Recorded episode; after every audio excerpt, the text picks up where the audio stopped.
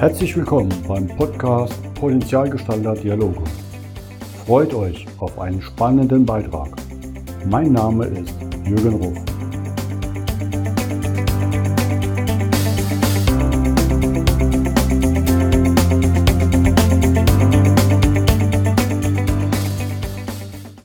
Herzlich willkommen zum heutigen Podcast. Bei mir zu Gast ist heute Bodo Janssen aus Emden. Moin Bodo. Moin Jürgen, hallo. Vielen Dank für deine Zeit, weil ich glaube, gerade so kurz vor Weihnachten bist du ja auch besonders gefragt, auch nochmal fürs Unternehmen. Wenn ich so heute, 20.12.2020, kurz vor Weihnachten, auf die ganze Situation schaue und dabei so ein bisschen auch zurückschaue in die Entwicklung von Upsals Boom, da würde ich eigentlich gerne mit dir so ein bisschen starten. Vielleicht so Blick heute, wie ist so dein Eindruck? Wie ist es gerade? Also wir, wir kommen tatsächlich äh, gut zurecht. Äh, ich habe gerade zu den Mitarbeitern gesprochen. Ich bin ja regelmäßig mit den Mitarbeitern im Austausch über unseren äh, ja, Podcast oder auch über äh, unsere Zoom-News. Und ich habe die Mitarbeiter ein Stück weit darauf eingestellt, wovon wir ausgehen jetzt für die nächsten Monate. Äh, die Politik ist ja durch das Infektionsschutzgesetz sehr limitiert in ja, dem Weitblick, äh, den es für manch ein Hotelier auch braucht. Und davon haben wir uns immer ein Stück weit befreit, haben den Mitarbeitern äh, mit auf den Weg gegeben, dass wir uns darauf einstellen, die Hotels erst Ostern wieder zu eröffnen, dass wenn die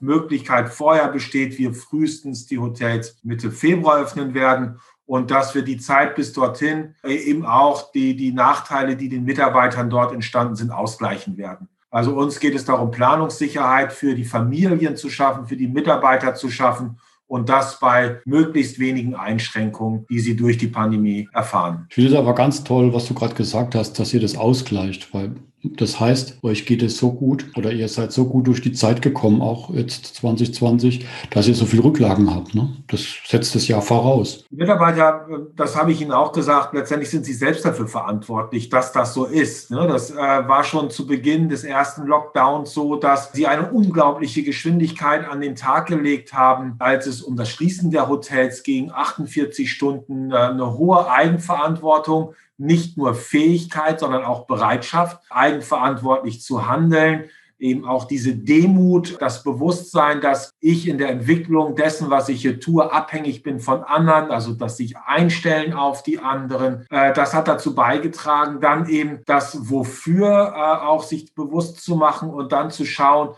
worauf kommt es jetzt wirklich an? Also dieses Bewusstsein, dass äh, wir uns in der Krise auf das absolut Wesentliche konzentrieren. Und das waren alles Verhaltensweisen, auf dieser Wertebasis, die im Ergebnis dazu geführt haben, dass wir Ende Oktober gar nicht schlechter dastanden als jetzt äh, vielleicht im Vorjahr. Äh, weil die Mitarbeiter einfach so extrem klug und sinnvoll dort äh, gehandelt haben. Und sie waren es, die uns in die Situation gebracht haben, dass wir jetzt so reagieren können. Also wir erleben eine Gelassenheit, wir sind ruhig, wir fokussieren uns auf die Corona-unabhängigen Projekte, die es gibt und äh, ja, gehen durch den Winter. Super. Ich finde es schön. Ne? Normal gibt es ja den klassischen Spruch, bist selber schuld, musst die Suppe ausbaden, die dir eingebrockt hast. Aber in dem Fall ist es ja eine tolle Suppe, ne? die jeder gerne löffelt, sozusagen. Ja, das, das, äh, das, äh, das ist tatsächlich so. Und ich glaube, äh, was wichtig ist, auch wenn wir zum Beispiel über Demut sprechen, ist da ganz generell auch das Bewusstsein, dass wir letztendlich nur sehr wenig von dem in der Hand haben, was auf uns zukommt. Aber das, was wir in der Hand haben,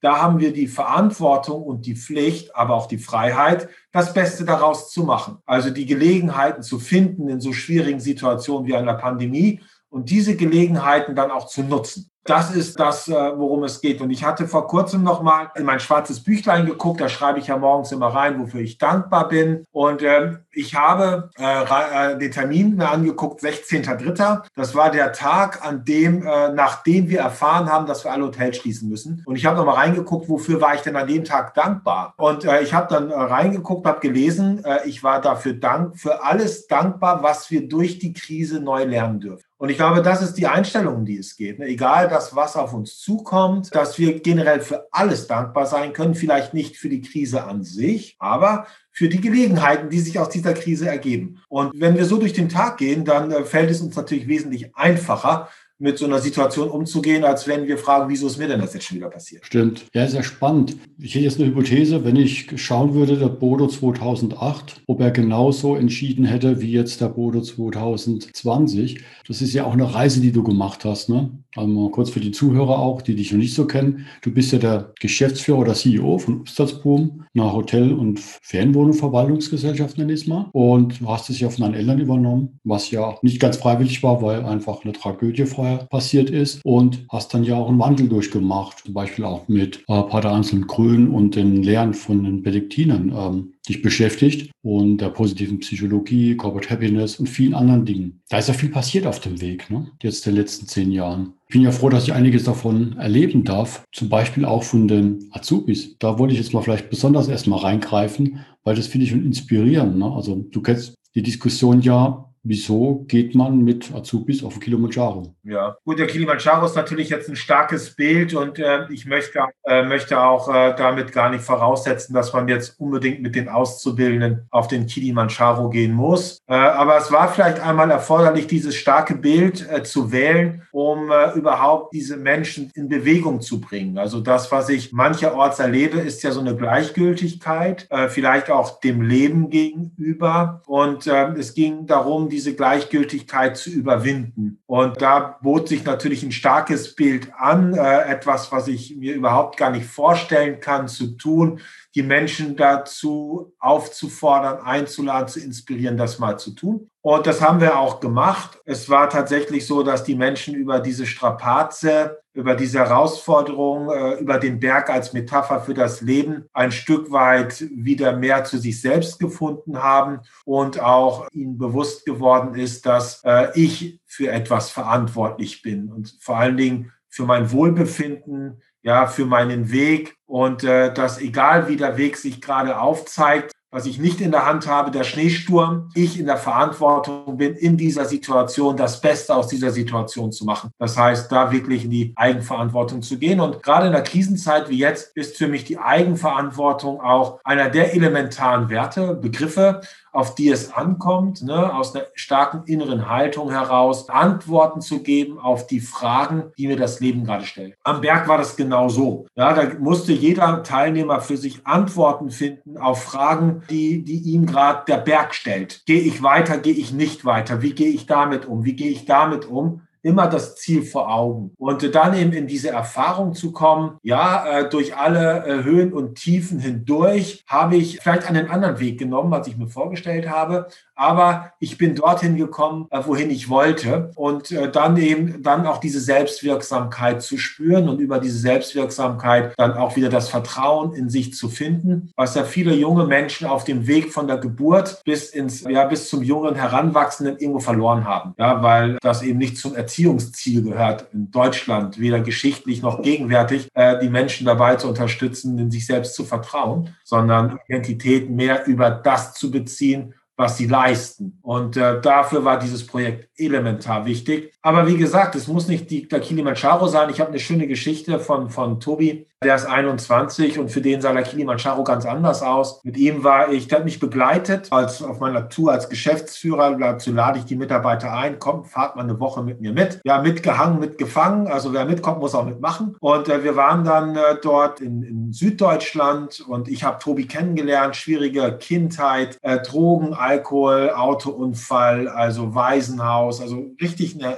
heftige Nummer. Und dann waren wir auf diesem äh, Kongress und da saßen 300 bayerische Unternehmer und äh, ich habe einen Vortrag gehalten mit Alexander Batjani, dem Inhaber des Lehrstuhls von Viktor Frankl in Wien. Und im Anschluss an diesem Vortrag gab es einen Fishbowl. Und dieser Fischpool wurde ausgestaltet ähm, und dann habe ich dann diesen Tobi darum gebeten, dass er sich mit in den Fischpool setzt, um den Antworten der Unternehmer auch dort Rede und Antwort zu stehen. Und er hat es dann gemacht, hat sich da reingesetzt. Erst wurden dem Professor Fragen gestellt, dann wurden mir Fragen gestellt und zum Schluss wurden auch Tobi Fragen gestellt und er hat das aus einer Ruhe heraus, äh, ist er, hat er dem Rechnung getragen, hat die Fragen beantwortet, ganz einfach, aus seiner ganz praktischen Sicht als Mitarbeiter im Service eines Hotels. Und dann war die Veranstaltung vorbei und dann kam er zu mir und hatte feuchte Augen. Und ich fragte, hey Tobi, was, was ist los? Sagt er, Bruno, weißt du was? Ich, ich saß gerade vor 300 Unternehmern und habe Fragen beantwortet. Sag ich, ja, hast du. Sagt er, weißt du, als ich in der Schule war, als Schüler, Da hat mein Lehrer mich vor versammelter Mannschaft mehrfach runtergemacht, was ich für nichts nutz wäre und mich blamiert vor 30 Leuten. Seitdem konnte ich nicht mehr vor mehr als 30 Leuten sprechen, weil ich Angst davor hatte zu versagen. Und jetzt habe ich gerade vor 300 Leuten gesprochen und mir geht's richtig gut damit. Das ist Wahnsinn, ne? so, was so eine Geste ausmacht auch. Ja, und das, was war die Voraussetzung dafür? Einfach, dass ich ihm gesagt habe, mitgehangen, mitgefangen. Und er hat von, durch diese Aussage von mir das Vertrauen erhalten dafür, dass egal was er tut, es gelingt. Ja, und das war für ihn der Kilimanjaro. Also es muss nicht der Berg sein, es muss auch nicht die Arktis sein. Es braucht einfach eine Situation, die für mich eine extreme Herausforderung bedeutet, durch die ich hindurchgehe. Und da haben wir häufig was mit Angst auch zu tun.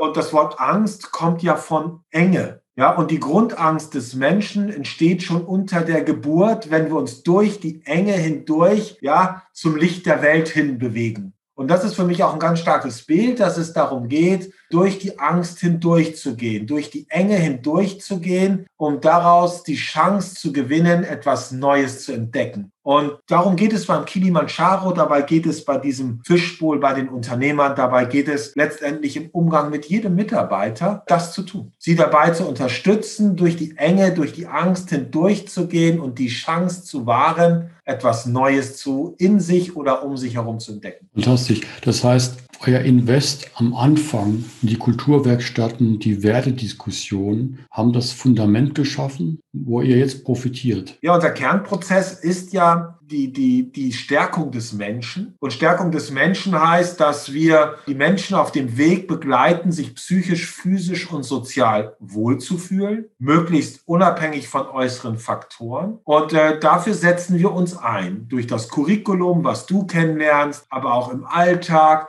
alles ist darauf ausgerichtet, dass Menschen sich in eine Richtung entwickeln, die sie sich psychisch, physisch und sozial wohlfühlen lässt. Und das geschieht seit zehn Jahren. Und äh, was daraus entsteht, sind Menschen, gefestigte Menschen, stabile Menschen, resiliente Menschen. Und die gehen natürlich mit einer starken inneren Haltung anders mit so einer komplexen, dynamischen Unsicherheit um, wie Menschen, die innerlich instabil sind. Ja, die innerlich instabilen Menschen, die gehen auf die Straße und protestieren vielleicht, aber die, äh, die nehmen das nicht an, wie es ist und gehen damit um und zwar lösungsorientiert. Ja? Hat es jeder im gleichen Tempo umsetzen können? Nein, ähm, das, das, äh, es sind auch viele Menschen dabei, die sind noch nicht offen dafür, die fühlen sich noch nicht angesprochen. Äh, also es gibt da zwei, zwei Voraussetzungen dafür, dass Menschen sich bewegen, nämlich da, dadurch, dass sie sich angesprochen fühlen. Und wann fühle ich mich angesprochen? In dem Moment, wo ich eine Sprache erlebe, die mich anspricht, ja, oder aber in dem Moment, wo es eine Situation gibt, die mich offen macht für eine neue Situation. Ich nehme das Thema Sprache.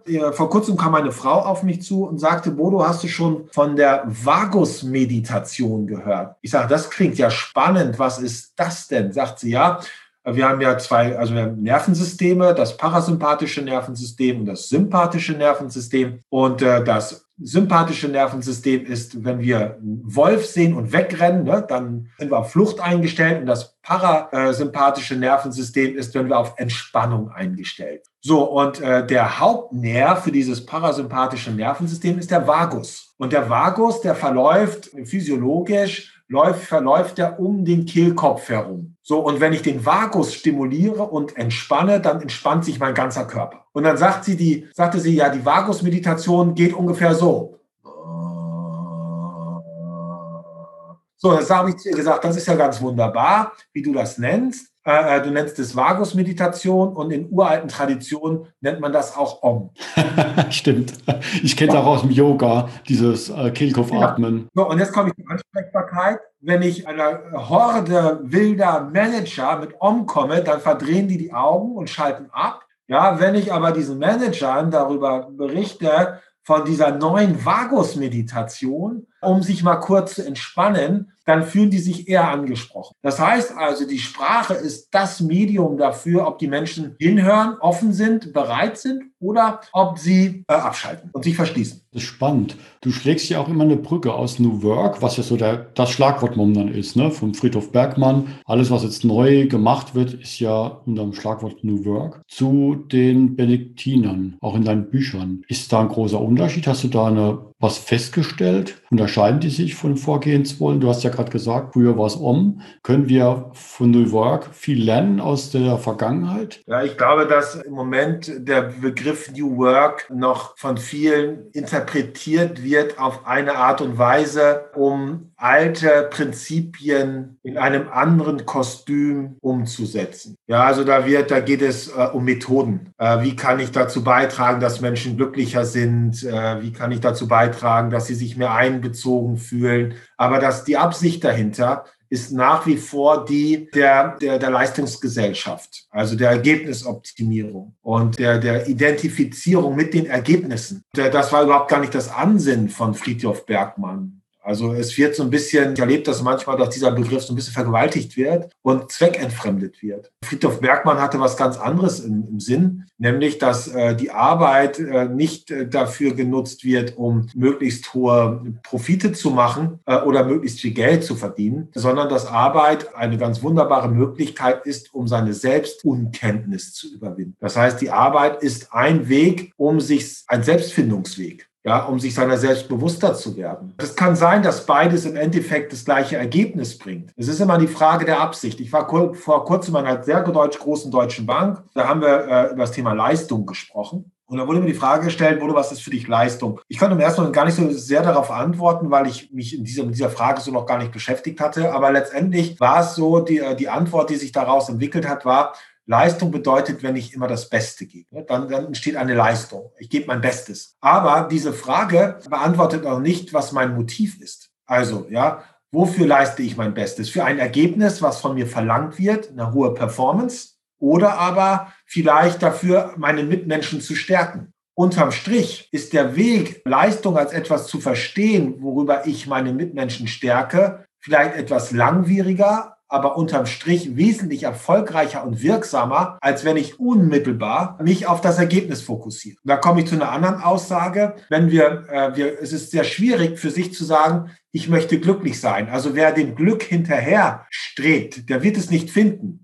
Es geht auch nicht darum, das Glück zu finden, sondern es geht immer darum, einen Grund dafür zu finden, der mich glücklich macht. Ja, und das ist wieder ein bisschen dieser Unterschied. Ne? Bei der Leistungsgesellschaft, da gucken wir, ich will glücklich sein und darauf arbeite ich hin, wie ein Wahnsinniger, wie ein Geisteskranker und erreicht das irgendwie doch nie und es ist nie genug. Ja, oder aber andersrum gedacht, ich suche nach Gründen dafür, dass ich glücklich werde als Folge aus dem, was ich tue. Und das ist, glaube ich, der ganz große Unterschied. Das heißt, wenn ich dann erfolgreich bin und viel Geld habe und mir dann äh, das neueste Auto, die neueste Infinipool und die Bilder poste, verstehen ja viele als Glück. Aber es ist nicht das Glück und Gefühl davon, sondern wenn ich eine Erfüllung habe mit dem, was ich mache. Ne? Genau, das ist ein Stück weit, also wenn dieses Glück abhängig ist von äußeren Faktoren, dann ist dieses Glück, dann ist dieses Haus ja, auf Sand gebaut. Und in einer Leistungsgesellschaft, in der wir leben, äh, in die wir hinein sozialisiert worden sind, entsteht ja ein Großteil unserer Identität aus dem, was wir erreicht haben. Statussymbol, Titel. Und ich habe vor kurzem auch wieder, auch, war auch ein Pressesprecher, auch eines sehr großen deutschen Unternehmens, und der berichtete mir,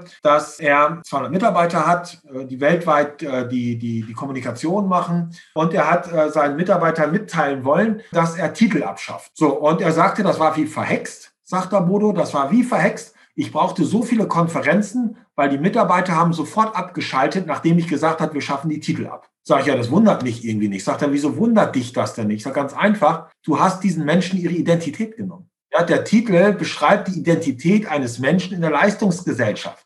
Du hast ihnen ihre Identität geklaut. Das will keiner. Wir wollen alle eine Identität haben.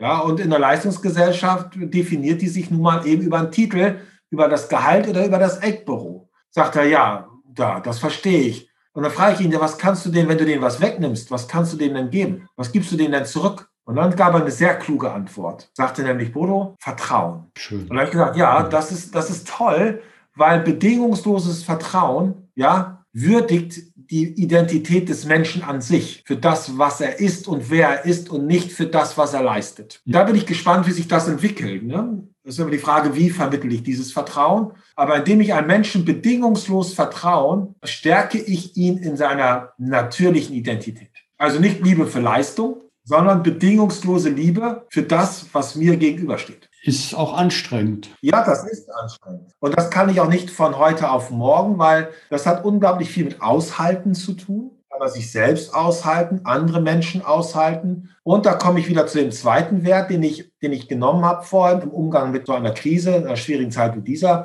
neben der Eigenverantwortung, das ist Demut. Ja, also Demut, also auch äh, für sich zu verinnerlichen, dass meine Meinung nur eine von vielen ist, dass meine Entwicklung abhängig von anderen Menschen ist. Ja, also da spielt die Demut eine ganz große Rolle als Grundlage für das Schenken von Vertrauen, weil ich einfach annehmen muss, was der andere leistet, ohne es zu bewerten. Ja, und äh, das ist natürlich für viele, für gerade in unser, gerade in der, in der, aus der Geschichte, aus der wir kommen, sehr schwierig. Also das Thema Verantwortung zum Beispiel war ja gar nicht im Erziehungsplan der letzten 70 Jahre. Ja, das, da ging es ja die Johanna Harrer, die gesagt hat, wir, die deutsche Mutter und ihr erstes Kind, Erziehungsziel damals war Folgsamkeit, Pflichtbewusstsein und Leistung. Ja, zäh wie Leder, schnell wie ein Windhund und ich weiß nicht, einen weiteren Punkt kommt noch dazu. Aber da ging es doch nicht darum, Verantwortung zu übernehmen fürs eigene Leben. Und die Persönlichkeit spielte auch keine Rolle. Na, es war halt Industriezeitalter. Ne? Es war eine Maschine, die funktionieren musste. Exakt, ja. Ich würde mal einen Sprung machen, auch die Zuhörer ein bisschen kurz etwas mitnehmen auf deine Erlebnisse. Aber nicht so intensiv, sondern nur kurz anreisen. Ne? Weil vor 2010 ungefähr war ja der Wechsel, dass du die Firma übernommen hast, manchmal 2008, ging es dir ja ganz gut. Ne? Unternehmersohn, du konntest das Leben ein bisschen genießen, warst Model, hast studiert, warst in der Szene aktiv, kann man ja sagen. Schönes Leben, ne? Du hast aber selber mal erzählt, das war auch eine Rolle, die war anstrengend, ne? Ja, ich glaube immer dann, wenn wir jemand anders darstellen als der, der wir wirklich sind. Also nicht authentisch sind, sondern eben diese Maske aufsetzen, die uns vielleicht die Anerkennung schenkt, die unser kleines Selbstbewusstsein braucht, dann wird es anstrengend. Dann, dann wird es einfach äh, unglaublich anstrengend. Und diese, diese, diese Maskerade kann ich auch nicht lange aufrechterhalten. Und ich glaube, dass viele Menschen darüber auch äh, in so eine Ausweglosigkeit, in so ein Burnout, in einfach in einen äh, ganz schlechten Energielevel kommen, weil sie immer versuchen, nach außen die Fassade der Glückseligkeit aufrechtzuerhalten. Aber das, das ist nicht auf Dauer, das ist nicht nachhaltig. Ja. Das ist ein hoher Preis, den wir dafür zahlen. Mhm, das stimmt. Bei dir gab es ein paar, sagen wir, einschlagende Ereignisse. Ne? Deine Entführung war ja nicht gerade so ohne. Ist bei uns hier im südwestdeutschen Raum gar nicht so wahrgenommen worden in der Presse. Dann der Absturz deines Vaters mit Flugzeug und du musstest kalt in die Firma rein. Und dann diese Wahnsinnsreise, die ja schon in den, im Film Die Stille Revolution sichtbar wurde, nach deinen Büchern, die du geschrieben hast. Wenn du jetzt zurückblickst über die zehn Jahre und ich würde mal deine Frau oder deine Mutter fragen, wie sich der Bodo gewandelt hat, was würden die erzählen? Meine Frau, die, äh, oder ich sage mal die Kinder, die, die nennen mich äh, Tanzler. Das ist ein Kunstname bestehend aus äh, Papst und Kanzler und machen sich äh, sehr häufig und sehr gerne lustig äh, über mich. Ähm, sie spielen ganz gerne den Kackmann von Bibi und Tina, das Lied Om in dem eine Textpassage ist, ich umarme einen Baum und mache um. Ja, und der Text sagt eigentlich sehr viel. Der Text dieses Liedes sagt sehr viel über diesen Wandel aus, den ich vollzogen habe, den ich erleben durfte. Bei meiner Frau ist es eher manchmal auch dieser Zwiespalt zwischen, ich habe einen Saulus geheiratet, ja, und lebe nun mit einem Paulus zusammen. Manchmal wäre es auch schön, wenn die Fetzen fliegen und die Türen knallen ist natürlich schwierig, ja, und äh, auch sie nimmt es mit so einem Humor, dass wenn es um Entscheidungen geht, äh, sie dann offenbart werden, wenn weißer Rauch aus dem Schornstein kommt. Man muss dazu sagen, deine Frau ist Psychologin. Ne?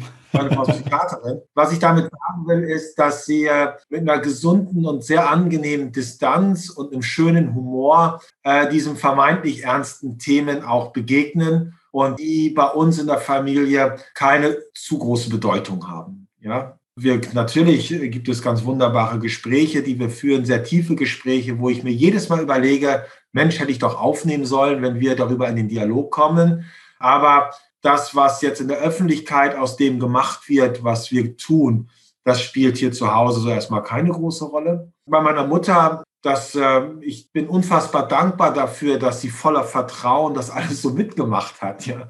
Die haben dir ja viel Freiheiten gelassen, ne? Auch. Was, was ich auch meiner Mutter zugemutet habe, durch das, was ich tue und wie ich es tue, da hatte sie teilweise überhaupt gar keine Chance, das rational auch nur ansatzweise nachzuvollziehen und zu verstehen. Und es blieb ihr natürlich eine andere Möglichkeit, aber sie hat immer darauf vertraut, dass es gut wird. Ja, und somit hat sie eigentlich einen sehr gehörigen Anteil an dieser Entwicklung durch das Vertrauen, was sie mir geschenkt hat. Ja, das ist also nicht mein Erfolg. Der, da, dafür, das ist, das, das, das ist nicht mein Erfolg, sondern das ist der Erfolg aller äh, um mich herum bestehenden Menschen, handelnden Menschen, die dazu beigetragen haben, dass das jetzt entsteht. Ja, und ich war vielleicht so etwas wie ein Medium dafür, ein Auslöser, ein Katalysator, weiß ich nicht. So gesehen äh, wird das gar nicht so als Erfolg jetzt betrachtet. Ja, diese Entwicklung auch nicht. Die ist einfach so. Wo von außen betrachtet ja eine sehr beeindruckende, schöne Entwicklung, ne? wo ich auch gern drauf referenziere und sage, ja, dürfte gern kopiert werden und andere dürfen sich davon inspirieren lassen. Wobei kopieren ja nicht das Richtige ist, sondern es sollte ja auch immer passen. Ne? Ja, ich denke, es gibt einen Spruch, ich war Anfang des Jahres auf dem Symposium zu Anselm Grüns 75-jährigen Geburtstag.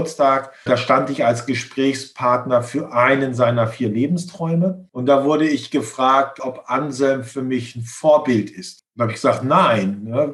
Habe dann gesagt, wenn, wenn du Buddha auf der Straße siehst, dann töte ihn. Ähm, da gucken natürlich die ganzen Mönche und die, die Gesellschaft, was, was hat der denn jetzt? Aber was ich damit zum Ausdruck bringen will, ist, dass es darum geht, dass wir selbst werden und nicht fremd werden. Also wir sollen mehr zu dem werden, wer wir tatsächlich sind und nicht uns entfremden äh, darüber, dass wir etwas tun, was jemand anders macht. Ja, das heißt, mir ging es darum, damit auszudrücken, dass Anselm für mich ein Leuchtturm ist, ein Wegweiser ist, der mir den, meinen Weg weist, der mir hilft, meinen Weg auszuleuchten, den ich zu gehen habe. Aber er ist kein Vorbild. Ich möchte nicht werden wie er, weil dann wäre ich er und nicht ich. Und ich glaube, das ist das Entscheidende, auch wenn ich auf den Obstalsbohmweg schaue. Wir alle werden als Unikat geboren und viele von uns sterben als Kopie. Und das möchte ich einfach vielen Menschen ersparen und auch vielen Unternehmen ersparen, dass sie als Kopie irgendeines anderen Unternehmens ihr Dasein fristen oder dass ich als Mensch, äh, die als Kopie irgendeines anderen Menschen mein Dasein fristet. Darum geht es überhaupt gar nicht, sondern es geht, und daraus ist die Quelle des gesamten Weges, den wir beschritten haben, ist, dass ich meiner eigenen Wahrheit entsprechend, meiner Persönlichkeit entsprechend mich in das Leben, in das Unternehmen, in die Familie einbringen kann. Und aber mit meinen Themen und nicht mit denen irgendeines Menschen, anderen Menschen. Sehr schön. Wenn du jetzt auf Weihnachten schaust in das kommende Jahr, obwohl ja das ja momentan gar nicht so, so vorhersagbar ist, gibt es da trotzdem Ereignisse, wo du sagst, boah, da freue ich mich besonders drauf? Ich freue mich auf jeden Tag. Ich habe da noch vor kurzem jetzt im jüngsten Buch, was ich gerade schreibe, was im Frühjahr entsteht, darüber nachgedacht. Es ist tatsächlich so, dass vor 22 Jahren wollten mir Menschen mein Leben nehmen. Ich habe mit dem Leben abgeschlossen vor 22 Jahren und den Tod angenommen. Und seitdem bin ich dankbar für alles, was mir das Leben täglich beschert. Ja, und äh, da spielt es keine Rolle, ob das eine Krise ist oder ob es das oder jenes ist. Ich freue mich einfach über jeden Tag, den ich hier auf dieser Welt sein darf, der mir irgendetwas beschert, der, der mir Material zur Verfügung stellt, um daraus etwas zu bauen. Bestenfalls etwas, was den Menschen gut tut, was der Schöpfung gut tut. Das ist das, worüber ich mich freue. Und ich weiß nicht, was das ist. Also der Blick in die Glaskugel, der entspannt mich. Der entspannt mich. Also mir ist dieses, der Versuch, etwas in die Zukunft, in der Zukunft sehen zu wollen, ist mir viel zu anstrengend. Ja, es ist ja letztendlich, trennt uns das ja auch von uns selbst. Also nehmen wir mal die Angst, über die wir vorhin gesprochen haben. Die Angst führt unsere Gedanken in die Vergangenheit oder in die Zukunft. Aber in dem Moment, wo wir mit unserem Bewusstsein irgendwo in der Zukunft rumhängen oder in der Vergangenheit rumhängen, sind wir nicht im tatsächlichen Leben, weil das tatsächliche Leben findet jetzt statt, in diesem Moment, in unserem Gespräch. Alles andere ist gar nicht so relevant. Also ist es mir gar nicht wichtig jetzt, was morgen passiert und übermorgen passiert. Das werde ich morgen sehen, das werde ich übermorgen sehen. Wir haben tolle Projekte, die machen wir. Und was dabei rauskommt, ich habe keine Ahnung. Ja, also das ist etwas, was wir für uns auch sehr, sehr stark schon definiert haben in einer Aussage, Gegenwärtigkeit ist unser Weg. Also wir entscheiden uns dagegen, auf etwas zu warten, von dem wir ohnehin nicht wissen. Du hast vorhin gesagt, Ja, meistens kommt es anders zweitens, als man denkt. Ja, wunderbar. Wieso sollte ich mich mit diesen Eventualitäten beschäftigen? Wieso? Es gibt keinen Grund dafür. Ich kann doch lieber in diesem Moment zu Hause sein und schauen, welche Gelegenheit ergibt sich in diesem Moment, welche dieser Gelegenheiten, die sich in diesem Moment ergeben, ist die sinnvollste. Und aus dieser Gelegenheit, aus dieser Möglichkeit mache ich Wirklichkeit. Einfach. Wie zum Beispiel diesen Podcast. Wie zum Beispiel diesen Podcast. Bodo, ich sage mal vielen Dank für deine Zeit. Es ist immer wieder schön, mit dir sich zu unterhalten. Ich schaue trotzdem schon auf die Zukunft und freue mich wenn es wieder möglich sein wird, das Curriculum fortzusetzen, weil das immer wieder tolle Erlebnisse sind und die Möglichkeiten, ja, im Hier und Jetzt auch sich selbst zu reflektieren und besser kennenzulernen. Ich wünsche dir, deiner Familie und allen Upsalsboomer wunderschöne Weihnachten und dass ihr gesund im neuen Jahr weiterkommt, so wie ihr das Ganze macht. Jürgen, vielen Dank für die Einladung zu deinem Podcast und auch dir wünsche ich vor allem Gesundheit. Das ist, glaube ich, das Allentscheidende und äh, natürlich auch, dass du genauso viel Freude wie Erfolg in den nächsten Monaten hast. Garantiert. Jeden Tag. Vielen Dank, Bodo. Ja, tschüss. Tschüss.